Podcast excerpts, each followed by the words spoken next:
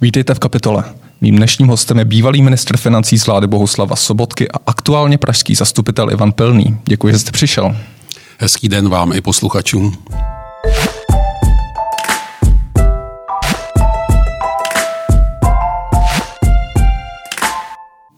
Eh, vy jste přibližně před měsícem vystoupil z hnutí ANO, zdůvodňoval jste to tehdy převahou populismu a absencí věcné diskuze. Zmiňoval jste také, že šlo o určité rozhodnutí, které nebylo spontánní, které ve vás zrálo delší dobu. Má první otázka míří směrem, kdy vás poprvé napadlo, že opustíte hnutí ANO? Eh, tak ono mě to samozřejmě, eh, eh, každý, já bych možná začal tím, že každý má prostě nějakou hranici, kterou nehodlá překročit. A já měl takový pocit, že tu hranici před sebou neustále posouvám, protože věci, které mi na tom hnutí, které jsem tady opustil, začalo vadit, bylo úplné uhnutí od toho původního směru, kterým směřovalo. Je to nejen směr k tomu populismu, ale i takové to utilitární spojování třeba s komunistickou stranou a celá řada dalších věcí, včetně nějakých personálních afér, které prostě postupně ve mně zrály až na to, že jsem si řekl prostě už tady, jako už to nelze eh, dál tu eh, tuhle tu záležitost prodlužovat a je potřeba prostě se k tomu nějak postavit. Vydržel jsem to 8 let. To je taková ta červená linie, kterou, jak známe z té reál politiky, tak se velice ochotně a velice často posunuje, posunuje, posunuje. Vy jste teda přišel k tomu, že už ji nechcete posunovat.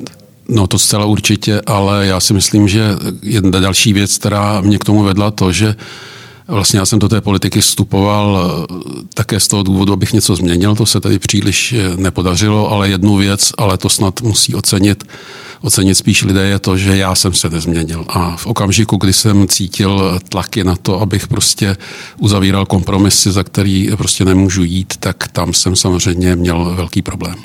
Jaké jste měl reakce z okolí? Po měsíci už se jich sešlo, věřím, poměrně dost a ozval se vám na váš otevřený rezignační dopis i premiér Babiš? Tak reakce byly velmi pozitivní v tom smyslu, že ta oceňovali to, co jsem udělal, až skoro bych řekl, že jsem se styděl za to, že jsem udělal tak málo a e, vyjadřovali mi tedy velké sympatie a zároveň řada z těch lidí e, říkala to, co já slyším v metru, v tramvaji, na chodníku od lidí, že jsem v té politice měl zůstat. To je samozřejmě hezké a já to velmi ocení a vážím si toho na druhou stranu. Přece jenom e, je to po osmi letech a taky musím zvážit, že mi 76 let a taky chci dělat něco jiného, než se pokoušet být hlavou do zdi. Pokud, takže i reakce mých kolegů, z, eh, mých bývalých kolegů z klubu, poslaneckého klubu ANO byly ve směs pozitivní a spíš mi děkovali za práci, kterou jsem, kterou jsem prostě udělal. Reakce od eh, pana předsedy premiéra Babiše nepřišla žádná, my už dlouho poslední reakce jsou ty SMSky asi před dvěma lety, od té doby jsme vlastně hmm. spolu nikdy nějak zvlášť nemluvili. Hmm. Jste zmiňoval, že vás lidé žádali, abyste zůstal v politice. Eh, aktuálně jste pražský zastupitel, stále zahnutí ano.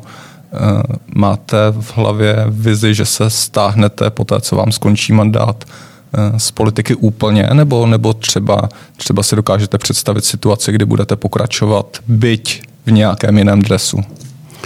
Tak eh, bylo to přece jenom 8 let, takže eh, já jsem teď šťastný politický bezdomovec a nehodlám to měnit. Na druhou stranu, eh, víte, po těch 8 letech je to trošku jako diagnóza, mě ta politika úplně jedno není a je třeba to, že s vámi teďka tady mluvím, je způsobeno tím, že ty věci veřejné mi nejsou lhostejné, asi se k ním budu vyjadřovat. Já stále dostávám spoustu pozvání z různých médií, abych se k něčemu vyjadřoval a dělám to, a dělám to rád, protože je to přece jenom jistý způsob, jakým ovlivnit to veřejné mínění tím směrem, který si myslím, že je žádoucí. To vy nahráváte na další otázku. Vždycky je efektivnější měnit tu situaci zevnitř systému, než změ systému. Nelze se tak dívat na to jako na určitý útěk, na, na určitou rezignaci, na, to, eh, na, to, na tu možnost to změnit? Tak samozřejmě máte pravdu, že když chcete něco změnit, tak je dobře, když jste na místě, ve kterém to můžete udělat.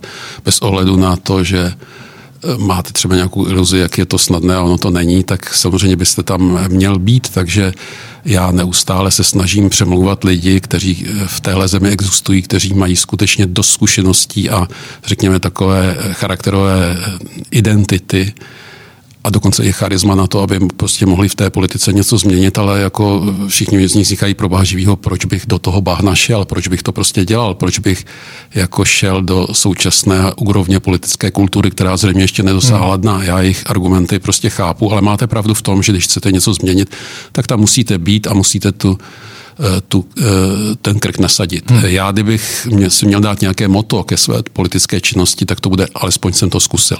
Hmm. Uh, hovoříte o tom, jak přemlouváte lidi, uh, kteří argumentují tím dnem, tím bahnem.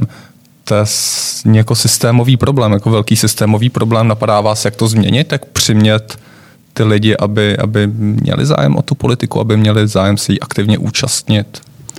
No já si myslím, že takový jako základní vodítko je asi to, že ten směr, kterým se vlastně ta zpráva veřejných věcí ubírá, není věcí politických stran, ale je to věcí osobností a lidí, kterým prostě věřím, kteří mají něco za sebou, kteří nejsou doprovázeni žádnými aférami, kteří tam nejdou eh, pro svůj osobní prospěch, takže každý, kdo jde volit, by měl více uvážit, koho volí, než kterou stranu volí. Bohužel se to tak neděje a to potom samozřejmě vede k tomu, že hm, ta situace vypadá tak, jak je. To ale neodpovídá úplně na ten problém, jak přimět, nebo zda je možné nějak ty lidi přimět k tomu, aby, aby do toho systému šli, aby, aby dali přednost například hm, dobrou kariérou v korporátním prostředí a zajištění a místo toho šli do nejistých vod politické angažovanosti. Samozřejmě to máte pravdu. Znova říkám, že já jako příklad bych mohl uvést třeba to, když mě tenkrát pan Babiš přemluvil, abych se stal ministrem financí, tak mě volala moje nejmladší dcera, že se to dozvěděla a já jsem mi řekl, to víš, Barunko, musíš se smířit s tím, že tvůj táta je debil. Aktuálně jste členem například platformy Coroner 20.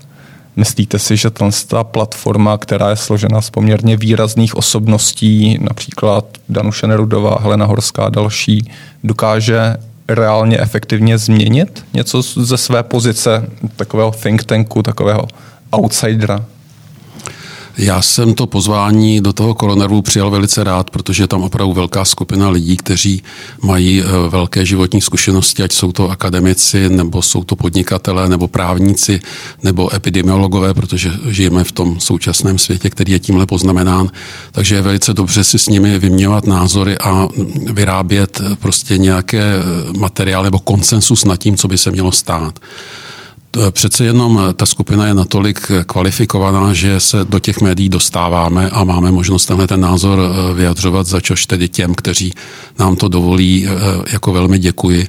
Na druhou stranu si opravdu uvědomuji, že bez toho, že bychom se dostali na to místo, kde o tom můžeme rozhodovat, by to bylo velmi, velmi obtížné.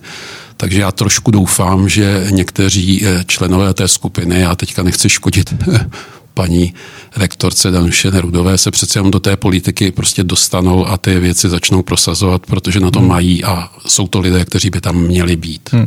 To je do té doby to bude určitá odborná platforma, která bude do jisté míry suplovat odbornou práci opozice, protože přichází s podobnými návrhy eh, k aktuálním otázkám, ať už ekonomickým, vzdělanostním a tak dále.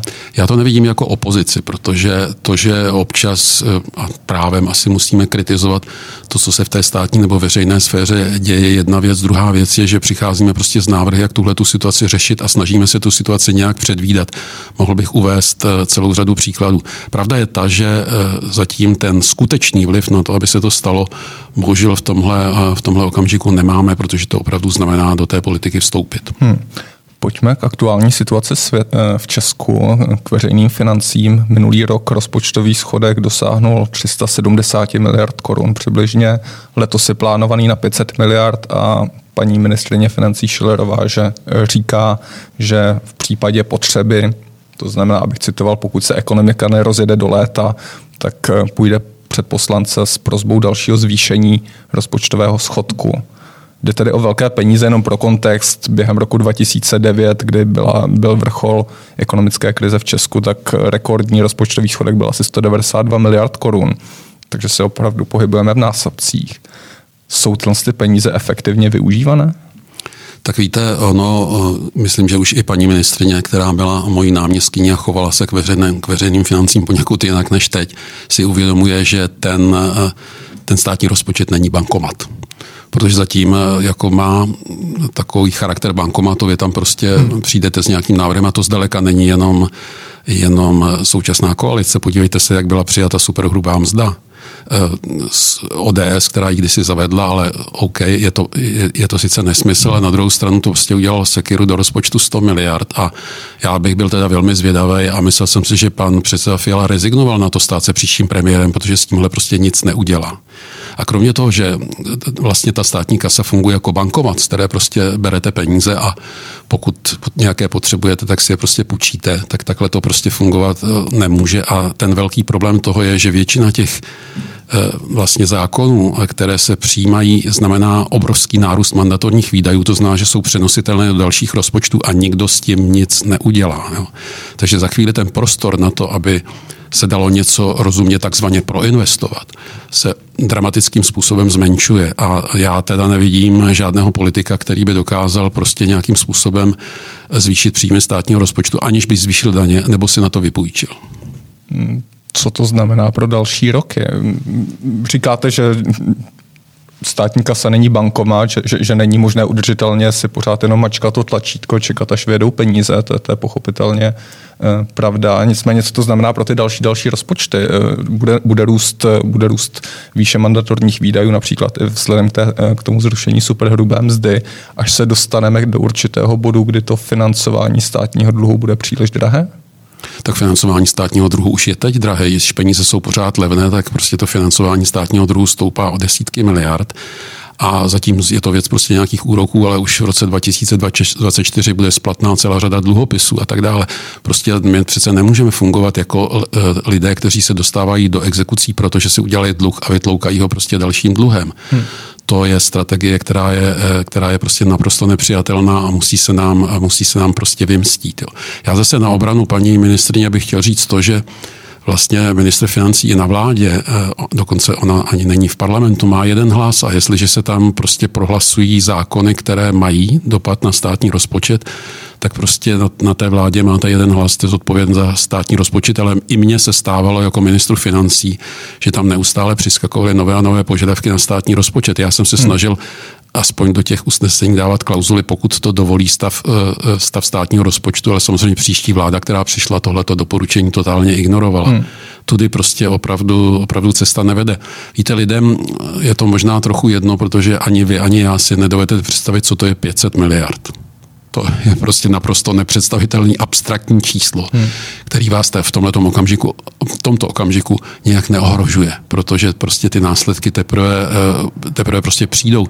Když se mi nedávno paní redaktorka Augustová v televizi ptala, co se s tím bude dít a jestli se stane to, že až ona eh, bude mít penzi, že jí někdo zdaní, tak se mi říkal, jste nenapravitelná optimistka. Vy si myslíte, že vám bude ještě někdo něco zdaňovat?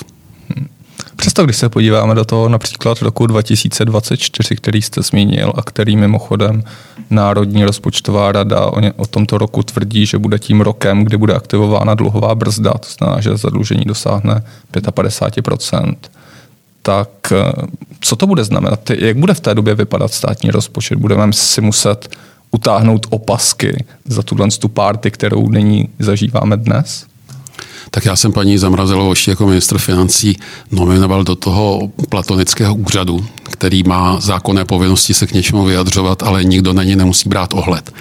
A když jste zmínil dluhovou brzdu, no dluhová, brzdě, dluhová brzda je nějaký číslo, který prostě, když se eh, sněmovna rozhodne, že ho změní, tak ho prostě změní a nebude to 55%, bude to jiný, jiný číslo. V tomhle to není. Jo. Je, to prostě, je to prostě obrovský tlak na ty, na ty veřejné rozpočty a tohleto číslo, který je jenom nějakým indikátorem, který v podstatě třeba znamená, že si budeme půjčovat čím dál dráž když ho tedy nějakým způsobem porušíme, tak není problém, aby prostě parlament řekl, že to bude 57 nebo 63. Ale ten problém to neřeší. To jenom nechá, tak trošku zakryje ten problém. Eh, další otázka k tomuhle z tomu tématu. Zajímalo by mě, nyní se stále pohybujeme v éře rekordně nízkých, občas záporných úrokových sazeb. Do jaké míry je pro státní veřejné finance eh, riziko to, že se postupem času budou zvyšovat, že, že, že úrokové míry budou v budoucnu růst, čím se opět prodraží financování státního dluhu? tak je potřeba říct, že prostě ty veřejné finance až do toho roku vlastně 2020 byly ve velmi dobrém stavu. To znamená, je tam velký polštář, který vlastně ti kteří by nám měli půjčovat nebo kteří, kteří dělají prostě rating, eh, respektují, protože jsme na tom relativně z těch relativních čísel mnohem lépe, než je celá řada i evropských států. Na druhou stranu je potřeba říct prostě, že eh, charakter české ekonomiky je takový, že to je eh, ekonomika průmyslová, proexportní, která je velmi závislá na Evropské unii a speciálně tedy na Německu pokud eh, ty okolní státy se budou dostávat do podobných problémů a oni se do nich dostávají, tak my v zásadě nemáme příliš velkou možnost s tím, s tím něco dělat. Jo? To znamená, oni nám eh, nepůjčí nejen proto, že máme špatný stav veřejných financí, ale taky proto, že nebude fungovat naše ekonomika. A to, co se mělo udělat už dávno, to znamená tu ekonomiku diverzifikovat, jak geograficky, tak komunitně, aby nebyla tak závislá třeba na automobilovém průmyslu, to se prostě v těch dobrých časech neudělalo. Hmm to slyšíme tady eh, z úst celé řady odborníků poslední roky, desítky let, že, by, že bychom neměli být tak závislí na průmyslu, automobilovém průmyslu, Německu a tak dále. Eh, myslíte si, že covidová pandemie je vhodný impuls k tomu trošku změnit ten mindset, převrátit to myšlení a více soustředit na digitální ekonomiku, na nová odvětví, na nové technologie? Víte, to digitální je nástroj. Jako to, co je potřeba prostě říct, je to, že ta česká ekonomika, která vlastně vyčerpala celou řadu zdrojů a zbylý vlastně jediný zdroj a to, je, to jsou naše mozky.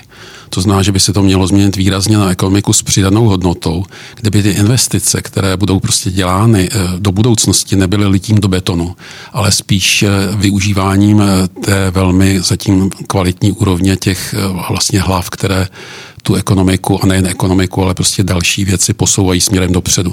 Tam je potřeba prostě nějakým způsobem investovat, protože v tom je budoucnost téhle země. Ne v tom, že lijeme peníze do, beton, do betonu nebo je prostě utrácíme.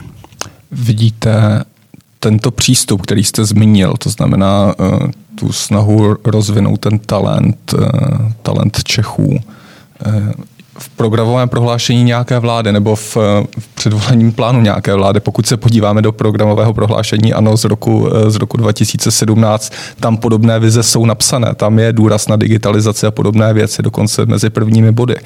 Ale ta reálná aplikace těchto vizí a ideí je samozřejmě ten problém. Napadá vás, jak to změnit? Tak eh, já bych oddělil tu digitalizaci, protože to je nástroj od toho problému vzdělávání. Každá každé programové prohlášení jakékoliv vlády a jakékoliv politické strany mluví o tom, že vzdělání je priorita. Ale když se podíváme, jakým způsobem je ta priorita realizována, ono to není opravdu jenom o tom, že budeme přidávat učitelům. To je správně, protože ještě za mé éry vlastně učitelé byli nejméně placenými vysokoškoláky.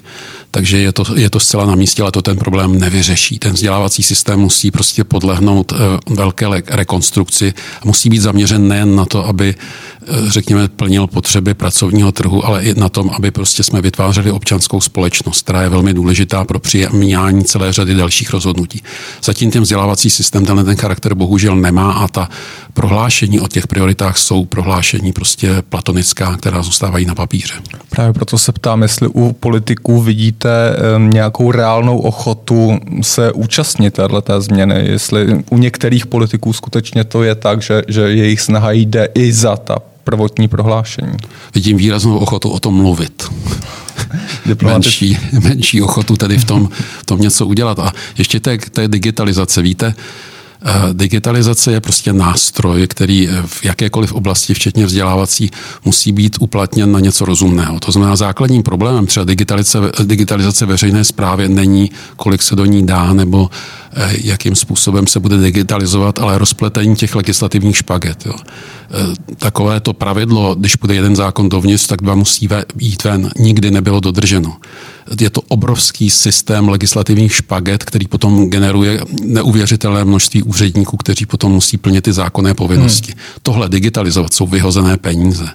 Nejdřív by se to mělo nějakým způsobem zjednodušit a měli bychom mít zákony, které přinášejí víc užitku než škody, které nadělají. Takové prohlášení já jsem měl i ve sněmovně na takovém papírku a pak jednou jsem ho našel v šupleti s poznámkou, tak se podle toho chovej blbče vidíte tady aspoň pozitivní tendence, že jdeme tím uh, správným směrem a teď nebudu spočítat zákony, kolik jich jde dopředu a kolik se, kolik se jich nahrazuje tím, tímto novým ustanovením, ale, ale jdeme tak, skutečně o ten trend, jestli vidíte. Tak pozitivní. pokud se týká té veřejné zprávy, tak byl přijat zákon o digitální službě, to znamená, že máte nárok na to, aby ty věci byly digitalizovány, ale stále se, podívejte se, já jsem bojoval půl roku pro to, aby se neprosadily občanky, které mají čip, který není ani bezkontaktní, který to je z minulého století. Vyhodilo se na to 500 milionů, to úplně k ničemu. Jo. Uh, mohl bych mluvit uh, o tom, proč uh, prostě vám nepošlou řidičský průkaz, když propadá domů, propadá domů, protože jako bankovní kartu, protože oni to přece hmm. vědí, že vám propadne řidičský průkaz. A to znamená, to musí se změnit prostě to, musí se změnit to myšlení, to samozřejmě znamená i legislativní změny, to znamená, to je potřeba nějakým způsobem vyčistit. Pokud se týká té druhé části digitalizace, která se týká ekonomiky nebo vzdělávání, tak tam e, samozřejmě ta covidová krize svým způsobem měla pozitivní efekt, protože nás přinutila jednak třeba zvýšit digitální gramotnost učitelů. E, přinutila podniky, aby prostě e, pracovali, pracovali prostě s nějakými daty, jako příklad mohu uvést to, že eh, řada těch podniků se snaží takové ty eh, náklady fixní převést na variabilní. Fixní náklady jsou náklady, které zaplatíte prostě, ať něco děláte nebo ne, a variabilní jsou ty, které souvisí s těmi produkty nebo službami, které produkujete. Tuhle tendenci má každý podnik, který chce přežít. Vláda ne vláda všechno sype do těch fixních náladů, to jsou ty mandatorní výdaje, hmm. tam je naprosto obrácený trend, to prostě jako tady řídit jako stát, jako firmu se ukazuje jako úplně vedle.